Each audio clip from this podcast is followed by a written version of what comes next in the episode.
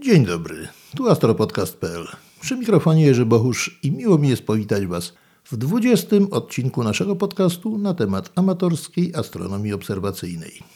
Za oknem szaleje wiatr, są chmury, a my, tak niepostrzeżenie, Doszliśmy już do 20 odcinka naszych audycji. To znaczy, że po raz 20, a ściślej 21 spotykamy się razem przy mikrofonie i słuchawkach, omawiając zagadnienia astronomiczne. W poprzedniej audycji mówiliśmy na temat trajektorii ciał niebieskich krążących wokół Słońca, w tym także komet, a w 18 odcinku powiedziałem Wam, co będzie widoczne na niebie w marcu. Na końcu tej audycji wspomniałem o dwóch jasnych, dosyć ciekawych kometach. Właśnie dzisiaj chciałbym je Wam troszeczkę bardziej przybliżyć tym bardziej, że naprawdę są ciekawe i warte tego, żeby się bliżej z nimi zapoznać. Na początku powiemy sobie o klasycznej komecie C2017 T2 Pan-STARRS. Te dziwne nazwy komet typu Pan-STARRS, Atlas pochodzą od systemów automatycznego przeglądu nieba, mających głównie na celu wykrywanie asteroid zbliżających się niebezpiecznie do Ziemi. Kiedyś wykrywali to to ludzie, poszczególni astronomowie przy użyciu swoich teleskopów, często specjalne poszukiwania prowadząc albo przy okazji jakichś innych obserwacji i wtedy komety nosiły ich nazwiska, najwyżej trzech. W tej chwili, kiedy czułość tych systemów jest niepomiernie większa niż możliwości astronoma wizualnie, nawet fotograficznie odkrywającego kometę, który specjalnie przeszukuje całe niebo, no, prawie całe. Głównie komety najczęściej noszą nazwy właśnie tych systemów typu Atlas, Pan-STARRS, Lanier i także kilku innych, o których kiedyś jeszcze wspomnimy. Kometa Pan-STARRS, czyli T2, jest klasyczną kometą okrążającą Ziemię po dosyć szerokiej eliptycznej orbicie. Odkryta została 20 października października 2017 roku jako obiekt 19,9 magnitudo, czyli bardzo, bardzo słaby. Przeciętny amator nie ma szans, żeby takiej jasności obiekt odkryć. Peryhelium przejdzie 4 maja 2002, czyli bieżącego roku, w odległości 1,6 jednostki astronomicznej, czyli dosyć daleko. W tej chwili ma około 8,5 magnitudo jasności i spodziewana jest, że jasność jej wzrośnie do około 8 magnitudo, może ciut więcej. W tej chwili jest w gwiazdozbiorze Kasiopei widoczna. Porusza się się stronę gwiazdozbioru żyrafy, potem przejdzie przez Wielką Niedźwiedzicę. Jak na razie utrzymuje stałą jasność około 8,5 magnitudo. Mimo, że oddala się od Ziemi i wydawałoby się, zgodnie z tym co mówiliśmy w 13 odcinku naszego podcastu na temat jasności, powinna słabnąć. I tak też faktycznie się dzieje. Z jednej strony oddalając się od Ziemi, słabnie wraz z kwadratem odległości, ale z drugiej strony jeszcze nie dosiągnęła najbliższej odległości od Słońca. A każda kometa przybliżając się do Słońca jaśnieje. Także utrzymuje się bardzo swoista równowaga między spadkiem jasności związanym z oddalaniem się od Ziemi, a przyrostem jasności związanym ze zbliżaniem się komety do Słońca. I tak prawdopodobnie będzie aż do peryhelium. Może troszeczkę jeszcze pojaśnieje. Sądzę, że nie będzie jaśniejsza niż 7,5, ale to takie optymistyczne założenie. Jako, że jest dosyć daleko od Słońca przejdzie, bo ponad, 1, ponad nieco ponad 1,6 jednostki astronomicznej, więc nie spodziewam się, żeby jakieś przygody spotkają takie, jak spotykają komety przelatujące w pobliżu Słońca. Raczej nie będzie wybuchów, nie rozerwie się, nic się takiego nie stanie. Okrąży Słońce i będzie stopniowo się oddalać od niego, stopniowo tracąc jasność, aż wreszcie przestanie być widoczna nawet w wielkich teleskopach. Drugą kometą, na którą szczególnie chciałbym zwrócić Waszą uwagę, jest kometa C2019Y4 Atlas. Tak samo wykryta przez system monitorowania nieba w poszukiwaniu asteroid zagrażających zderzeniem z Ziemią. Odkrycie tej komety nastąpiło 28 grudnia 2019 roku została odkryta jako obiekt 19,6 magnitudo, czyli też bardzo, bardzo słabiutki. Przez peryhelium przejdzie 31 maja 2020 roku w odległości zaledwie 0,25 jednostki astronomicznej. Według najnowszych szacunków osiągnie wtedy wartość plus 1 magnitudo, czyli będzie bardzo, bardzo jasna. Najprawdopodobniej będzie widoczna gołym okiem, ale o tym za chwilę. Już trzy dni po odkryciu Mike Mayer, znany obserwator i badacz komet, Przeliczając, sprawdzając jej orbitę, stwierdził, że jest ona bardzo podobna do orbity komety C1844Y1, tak według współczesnych oznaczeń jest ona określana, znanej jako Great Comet, czyli Wielkiej Komety, która osiągnęła jasność 1 magnitudo, tak samo i była widoczna gołym okiem przez długi czas, rozwijając wspaniały, długi warkocz i będąc piękną ozdobą nieba. W pierwszej chwili mogłoby się wydawać, że to jest ta sama kometa, która powróciła po niecałych 200 latach. Jednak patrząc na parametry orbity tamtej komety, porównując ją z tą, raczej mało prawdopodobne jest, żeby była to ta sama kometa. Nawet biorąc pod uwagę dokładność obserwacji, dokładność obliczeń, wtedy jeszcze przecież nie było komputerów, obliczenia prowadzone były ręcznie albo na jakichś tam arytmometrach prymitywnych. Z obserwacjami dzisiejszymi, współczesnymi, wykonywanymi bardzo dokładnie i obliczeniami bardzo dokładnymi, uwzględniającymi praktycznie wszystkie czynniki prowadzone przez nowoczesne, super szybkie komputery, orbity tych komet są bardzo, bardzo zbliżone do siebie. Nie znaczy to, że są identyczne i nie mogą być. I raczej na pewno nie jest to kometa C1844Y1, bo ona powinna wrócić za jakiś długi, długi okres czasu, prawdopodobnie parę tysięcy lat. I raczej mało możliwe jest, żeby po niecałych 200 latach wróciła, ale otwierają się nowe możliwości. Jest duże prawdopodobieństwo, że zarówno kometa C1844Y1, jak i C2019Y4 Atlas są fragmentami jakiejś wielkiej komety, która kiedyś, bardzo dawno, w pradawnych czasach przechodziła w pobliżu Słońca, ulegając jego grawitacji i innych czynników, takich jak temperatura, rotacja, wiatr słoneczny itd., tak uległa fragmentacji. I te fragmenty po prostu rozbiegły się po orbicie, tak jak rozbiegają się po orbicie meteory z rozsypanej komety, takie jak Leonidy na przykład, czy Perseidy. Tak samo te dwa fragmenty mogły się rozbiec i teraz po tej komecie z roku 1844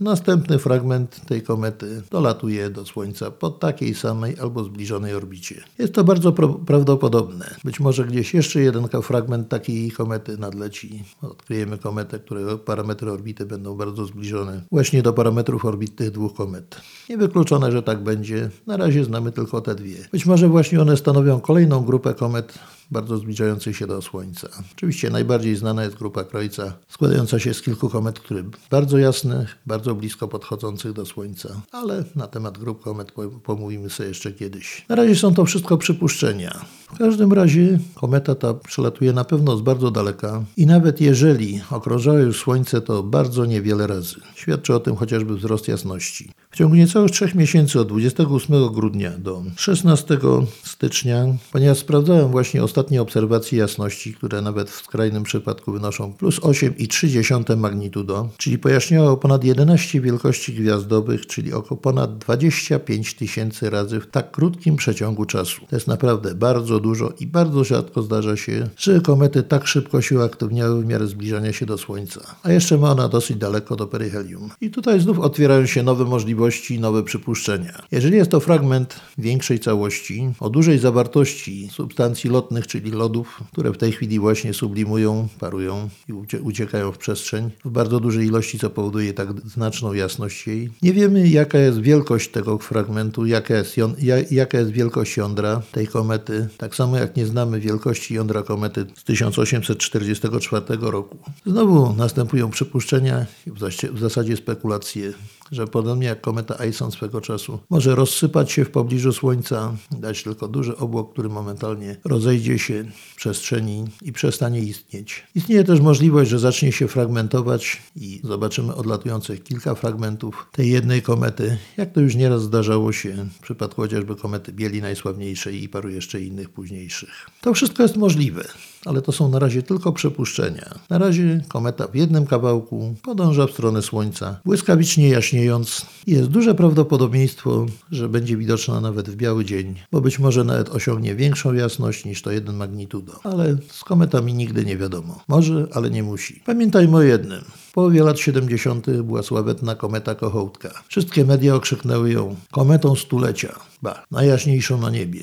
Pamiętam jak dziś Wyobrażałem sobie, że będzie tak jasna, że będzie ją bez trudu widać na niebie. Wybrałem się pewnej nocy w ciemne miejsce z rozległym widokiem. Wtedy jeszcze miasto nie było tak bardzo zaświetlone. Przestałem całą noc, przegapiłem całe niebo, nic nie było, nic nie znalazłem. Oczywiście wtedy moja wiedza na temat komet była bardzo znikoma. Wróciłem trochę rozczarowany, ale, ale teraz nie żałuję, że przedsiębrałem tą wyprawę. Nauczyłem się czegoś zarówno o kometach, jak i o źródłach informacji na ich temat. Fakt, że wtedy jeszcze nie było dostępu do efemeryt, nie miałem żadnego teleskopu, Wiedza na temat komet była bardzo, bardzo malutka. Ale od tamtej pory zacząłem już inaczej na to patrzeć, zwracać uwagę na pewne czynniki. A okazało się po prostu, że kometa była dużo słabsza, mimo że też bardzo szybko jaśniała. Jednak przy przejściu przez peryhelium to wszystko, co było, już wyparowało z niej i była bardzo słabiutka. Nawet nie pamiętam, czy była widoczna w ogóle gołym okiem, czy też nie. Także cieszmy się z tej komety Y4, obserwujmy ją, ale bądźmy przygotowani na to, że może być bardzo jasna, rewelacyjna rzeczywiście kometą roku. Stulecie sobie podarujmy na razie. Ale równie dobrze możemy się rozczarować, bo zapasy powierzchniowe tych lodów się wyczerpią i zamiast jaśnieć będzie ciemnieć. Wszystko jest przed nami. I wszystko jest do zaobserwowania. Dlatego usilnie zachęcam Was do obserwacji tych komet, podziwiania ich, cieszenia się. A tych, którzy już na poważnie obserwują komety, nie muszę wcale zachęcać do obserwacji i wysyłania wyników do obserwatoriów, które prowadzą bazy danych kometarnych dostępne dla wszystkich na całym świecie.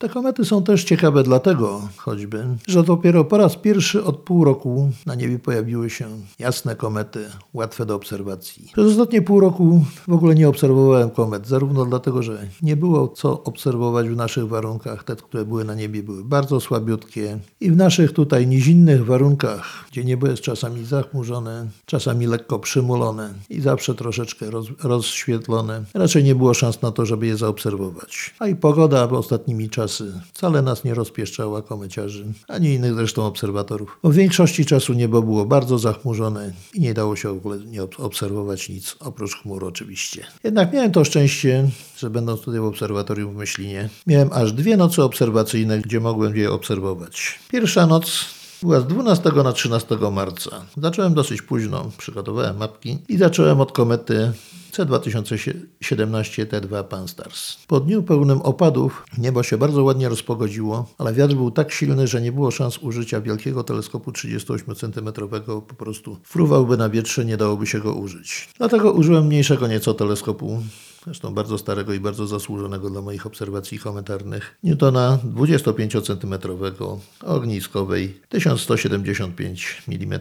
Kometę było bardzo łatwo znaleźć w jazdozbierze Cassiopeii. Piękna kometa, lekko wydłużona ze słabym warkoczykiem. Oczywiście kolorów jeszcze nie było za bardzo widać, ale taka bardzo jasno srebrzysto-szara, może troszeczkę w zielonkawy odcień wpadająca. Jej jasność oszacowałem na 8,8 magnitudo. Średnica głowy była tak 5,2 minuty Kometa była dosyć zwarta. Jej stopień zagęszczenia oceniłem na 4,5, a więc taki dosyć zwarty, gdzie większość światła skupiona była w pobliżu jądra, równomiernie rozkładając się w stronę skrajów głowy. Widoczny był także słabiutki warkocz o długości 4,3 minuty kątowej zaledwie, w kącie pozycyjnym około 85 stopni. To wszystko dało się zaobserwować używając okularu 26 mm szerokokątnego, co dało tym razem z tym teleskopem powiększenie 41 razy. Takie wydaje się nieduże, ale było akurat wystarczające, żeby było widać zarówno kometę w całej okazałości, jak i gwiazdy porównania. A że tego dnia i w nocy wiał bardzo silny wiatr, więc co chwilę w ciągu dnia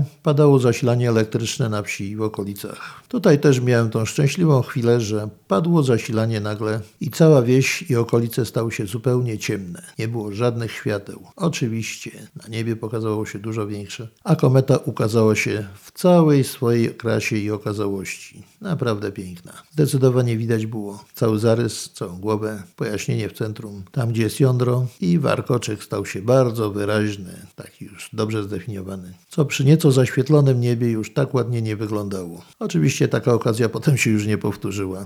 Popatrzyłem się na tą kometę, zrobiłem tą standardową obserwację, a potem jak zawsze troszeczkę jeszcze się pobawiłem z nią. Zajrzałem w bebechy przy dużych powiększeniach, ale jądro jest pojedyncze, nie ma żadnych tendencji do rozdzielania się nie ma jakichś wyraźnych strug wypływającej materii. Tak samo użycie filtrów zarówno kometarnych, jak i zwykłych barwnych nie przyniosło żadnych rewelacji. Klasyczna, piękna kometa, spokojnie wędrująca sobie po dosyć szerokiej orbicie eliptycznej, dosyć daleko od Słońca. Żadnych cudów, żadnych nieprzewidzianych ruchów, żadnych nieprzewidzianych zjawisk typu wybuchy, wypływy materii czy jakieś inne tego typu. I prawdopodobnie tak będzie, minie peryhelium i poleci sobie z powrotem tam skąd przyleciała. Próbowałem jeszcze zrobić zrobić kometę C2019 Y4 Atlas, ale już niestety nie udało mi się. Niebo troszeczkę bardziej zmętniało, a za horyzontu, niewidoczny za budynkiem, po cichutku wyszedł księżyc. W pierwszej chwili dziwiłem się, dlaczego to niebo jest takie coraz bardziej rozmazane, mniej klarowne. Dopiero jak wyszedłem kawałek dalej zobaczyłem, że świeci, to już nie było szans żadnych. Żeby tą kometę sensownie obserwować, no i niebo zaczęło się za chwilę już znowu chmurzyć. Także po prostu zostałem przy jednej komecie Pan Stars i musiałem zakończyć obserwację. Ale i tak Bardzo zadowolony byłem, bo po raz pierwszy od pół roku wreszcie człowiek powrócił do obserwacji kometarnych, a to jest naprawdę piękna, piękna rzecz obserwować komety na żywo na niebie. Następną noc obserwacyjną miałem z 14 na 15 marca, ponieważ poprzednia była deszczowa i pochmurna. Zacząłem bardzo wcześnie, jak tylko się ściemniło i oczywiście od komety C2019 Y4 Atlas, która wtedy mi umknęła. Przygotowałem mapy, teleskop no, złapał temperaturę otoczenia, niebo było czyste, chociaż już nie aż tak bardzo klarowne jak poprzedniej nocy i wszystko byłoby fajnie. Tyle tylko, że nijak nie mogłem znaleźć tej komety. Wychodząc z gwiazdy Alfy Wielkiej Niedźwiedzicy, wydawało się bardzo proste. Patrzę przez szukacz, patrzę przez naglera 31 mm, który dawał mi około 2 stopnie pola widzenia w głównym teleskopie. No za cholernie mogłem jej znaleźć. Przepraszam za kolokwializm, ale tak po prostu było. Poszło w niebo parę wiązek poezji bosmańskiej, ale to nic nie pomogło. Czasami po prostu trzeba usiąść, pomyśleć chwilę, popatrzeć, co się widzi, na co się patrzy, jak to wygląda na mapie, a jak wygląda w teleskopie, bo się okazuje, że jednak zupełnie inaczej na wydruku programu astronomicznego, a zupełnie inaczej te gwiazdki, które, do których chciałem się odnieść, wyglądają na żywo. Spojrzałem jeszcze raz w szukacz, który niestety odwrotnie jest, więc trzeba troszeczkę pogłówkować, w którą stronę patrzeć, w którą stronę teleskop przestawiać. I nagle się okazało wszystko jasne, oczywiste i tak proste, że aż, się śmiać, że aż śmiać mi się chciało. Jechałem na taki fajny czworokącik gwiazd, główne ognisko. No rzeczywiście to jest to. Lekkie przesunięcie w lewo, w górę. Jest kometa. Wyglądała bardzo fajnie. Trochę słabsza niż poprzednio obserwowana kometa T2 Pan-STARRS, ale też dużo większa, dużo bardziej rozmyta. Słabsza o 1 dziesiątą magnitudo, co wynikło z pomiarów, bo jej jasność oszacowałem na 8,9 magnitudo. Była bardzo duża. Średnica jej głowy wynosiła około 9,6 minuty kątowej. Była troszeczkę bardziej rozmyta, mniej zagęszczona w centrum. Jej zagęszczenie, czyli DC, oszacowałem zaledwie na 3. Leciutko rozciągnięta w kierunku warkocza, ale warkocza samego jakiego, jako takiego nie widziałem wtedy. Teraz już jest bardzo wyraźnie widoczny na fotografiach. No niestety fotografia więcej łapie światła niż oko ludzkie. Trochę więcej ukazuje. Ale dla mnie przynajmniej nigdy nie zastąpi bezpośredniej obserwacji na żywo zarówno komet, jak i innych obiektów niebieskich. Tak samo po zrobieniu standardowej obserwacji i zapisaniu wyników zacząłem przeglądać się jej głębiej, zwiększając powiększenie aż do granic rozsądku. Niestety, żadnych przypadków podziału jądra czy jakichś zagęszczeń w pobliżu nic jeszcze nie widziałem. Nic takiego nie było. Tak samo zarówno filtr kometarny, jak i filtry barwne zwykłe nie wykazały żadnych sensacji. Na razie zachowuje się bardzo poprawnie, z tym, że bardzo szybko przemieszcza się w stronę Słońca, dążąc do peryhelium. Kiedy już zrobiłem tą kometę, oczywiście następ jako następną, zrobiłem kometę C2017 T2 Pan-STARRS. Ta była jaśniejsza, 8,6 magnitudo, ale średnica 3,9 minuty kątowej i DC tak samo jak poprzednio 4,5. Bardzo słabiutko widoczny był warkocz, bo warunki były już te, o tej porze nieco gorsze niż poprzedniej nocy. Także raczej można powiedzieć, że było bardziej wydłużona niż wykazywała warkocz. A to wszystko robiłem zarówno poprzednią i tą, tak samo 250 mm teleskopem o ogniskowej 1175 mm, tym razem używając okularu szerokokątnego 22 mm, co dało powiększenie 53 razy i to było wystarczające do, do prowadzenia głównych obserwacji. Niestety, tym razem wiatr już tak silny nie był, zasilania nie wywaliło, także wszystkie te komety obserwowałem w warunkach takich normalnych, standardowych, jak obserwuję na co dzień. Taka gratka jak poprzedniej nocy, czyli brak zasilania i kompletnie czarne niebo, już się niestety nie powtórzyła. Po zakończeniu obserwacji komet, mimo że mróz był silny, zmarzłem dosyć Temperatura już była minus 6 stopni Celsjusza. Szkoda było marnować tak pięknej nocy, nie wiadomo jaka pogoda będzie następnego dnia. A że komet już jako takich nie było, do innych takich poważniejszych obserwacji nie byłem przygotowany, więc cóż innego pozostało? Ano, nacieszyć się niebem. Dawno już tej kratki nie miałem, ponieważ jak mówiłem, w większości niebo było zachmurzone i nie było co obserwować. Więc cóż, słuchawki na uszy, dobra muzyka, usiąść przy teleskopie, patrzeć, podziwiać, odwiedzać znajome zakątki, takie jak chociażby gromadę Haihi Persei, parę innych jeszcze znajomych miejsc. Galaktyki w Lwie, Pannie, w Warkoczu Bereniki, w Zagończych, M51, przepiękna galaktyka birowa. Te wszystkie obiekty sobie można było spokojnie, nie obserwować, ale podziwiać i cieszyć się obserwacjami, cieszyć się wszechświatem i cieszyć się wspaniałą muzyką nalatającą ze słuchawek. To jest naprawdę naprawdę piękne przeżycie, piękne uczucie. Nie szkodzi, że jest zimno. Warto było. A kiedy tak patrzy się w gwiazdy przez teleskop, ciekawe obiekty, bez jakiejś presji na obserwację, na uzyskanie wyników, tylko dla samej czystej przyjemności i przy tym jeszcze słucha się dobrej muzyki. To wydaje się, że ta muzyka tam była od wieków, od zawsze, a artyści jedynie potrafili ją odnaleźć i przekazać ją nam, zwykłym śmiertelnikom, żeśmy mogli jej posłuchać. Taka noc przy muzyce pod gwiazdami jest naprawdę wspaniałym przeżyciem i jeżeli macie tylko możliwość, macie czyste niebo, teleskop i dobrą muzykę własną, którą bardzo lubicie, spróbujcie, posłuchajcie. Czekają Was niezapomniane chwile.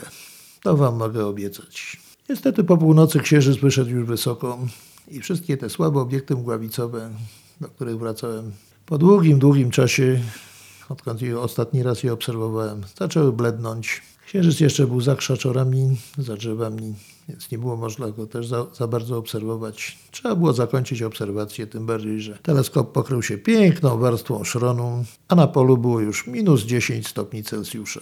Nie pozostało nic innego jak sklarować sprzęt, zabezpieczyć przed wilgocią, bo jak do nieco cieplejszego wnętrza wstawi się sprzęt, to od razu natychmiast pokrywa się wilgocią i jeszcze bardziej się zaladza. Oczywiście jest to nieuniknione, ale wrażliwe elementy trzeba zabezpieczyć przed, takimi, przed taką sytuacją. I na tym się zakończyły obserwacje ale wrażenia są aż do dziś i jeszcze długo będą. Dlatego naprawdę usilnie zachęcam Was do obserwacji tych dwóch komet. Są bardzo jasne i jaśnieją. Bez trudu powinny być obserwowalne już w zwykłej lornetce 50 x 10 a w jakiejkolwiek większej lornecie bądź teleskopie widoczne są bez problemu i będą coraz lepiej widoczne, przynajmniej ta kometa Y4 Atlas. To prawda, będzie w maksimum jasności, dosyć nisko nad horyzontem. Być może spotkają ją różne przygody, takie jak spotkają jasne komety przechodzące blisko Słońca. To na razie są jeszcze wszystko spekulacje wszystko przypuszczenia. Zobaczymy, jak będzie. Tylko obserwacje wykażą nam, jak kometa się zachowa i co się z nią będzie działo. A czy to jest kometa z grupy jakiejś kolejnej, czy porusza się po tej samej orbicie, co kometa 1844 roku, czy też po innej. To dopiero będziemy wszystko wiedzieli, jak się przeliczy orbity dokładnie już po minięciu peryhelium, a jednocześnie jak się przeprowadzi dokładne obserwacje, będziemy wiedzieli coś więcej o tem na, na temat właściwości tej komety. Będziemy mogli porównać ją z obserwacjami sprzed 200 lat jej poprzedniczki. Bardzo możliwe, że rzeczywiście są to dwa fragmenty niegdyś jednej bardzo wielkiej komety, ale niewykluczone też, że są to dwa różne obiekty przez przypadek podążające po tej samej orbicie, chociaż prawdopodobieństwo takiego zdarzenia jest znikomo małe, więc raczej możemy je wykluczyć. Wszystko wykażą obserwacje, do których Was bardzo serdecznie zachęcam. I to już wszystko na dzisiaj. Słuchacie astropodcastu.pl. Jak zawsze zapraszam do kontaktu, do komentowania, dzielenia się swoimi uwagami, spostrzeżeniami. Jeżeli jakieś macie pytania, zadawajcie. Adresy mailowe są w dziale kontakt na stronie Astropodcastu, a także jestem dostępny na mediach społecznościowych typu Facebook, Twitter czy Instagram. Na bieżąco będę teraz obserwował, co dzieje się z tymi kometami. Jeżeli będę miał możliwości, sam będę osobiście prowadził obserwacje i będę Was informował, co się dzieje z tymi kometami, jak wyglądają, jakie perypetie ich spotykają, jeżeli takie nastąpią.